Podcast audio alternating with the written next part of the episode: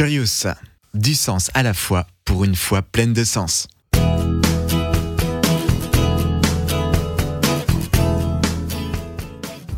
Si le judaïsme, le christianisme et l'islam sont connus pour être les trois grands monothéismes, le judaïsme et l'islam se distinguent du christianisme en ce qu'ils prônent un monothéisme strict ou monothéisme simple, par opposition au monothéisme trinitaire des chrétiens par exemple.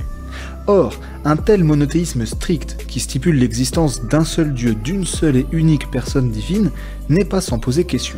En effet, juifs et musulmans affirment que Dieu est parfait, qu'il se suffit à lui-même et n'a donc besoin de rien, et qu'il ne change pas.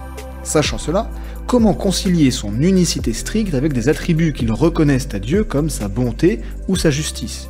Il s'agit là d'attributs qui nécessitent un vis-à-vis pour s'exprimer. Si Dieu est simplement un, avant que quoi que ce soit ne fût créé, envers qui pouvait-il exercer sa bonté ou sa justice ?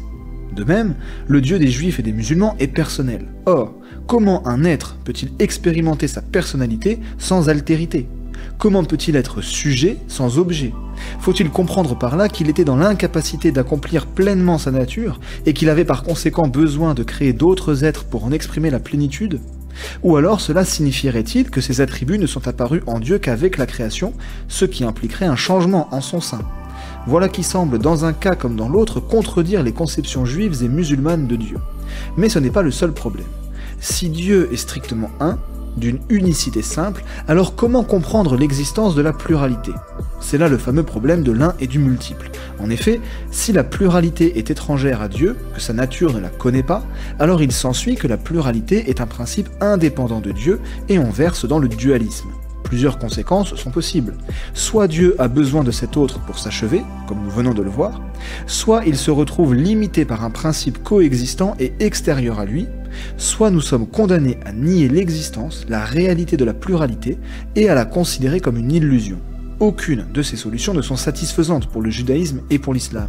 Les deux premières limitent Dieu dans sa nature et dans sa puissance, la seconde ouvre sur le dualisme qui, comme nous l'avons vu dans une précédente émission, possède son lot de contradictions et apories, et enfin la troisième nous oblige à remettre en question toute notre expérience de la pluralité, ce qui inclut donc nécessairement la distinction entre Dieu et la création, donc entre Dieu et nous-mêmes, et qui ouvre sur une conception panthéiste de la divinité qui, elle aussi, porte son lot de contradictions et apories et est tout autant incompatible avec le judaïsme et l'islam. Le monothéisme strict semble donc dans une impasse dont il ne peut se sortir sans se renier lui-même.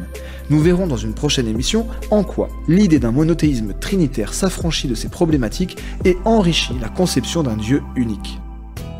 Retrouvez cet épisode avec les images sur la chaîne YouTube de Curious, K U R I O U S. Rendez-vous la semaine prochaine, même jour, même heure.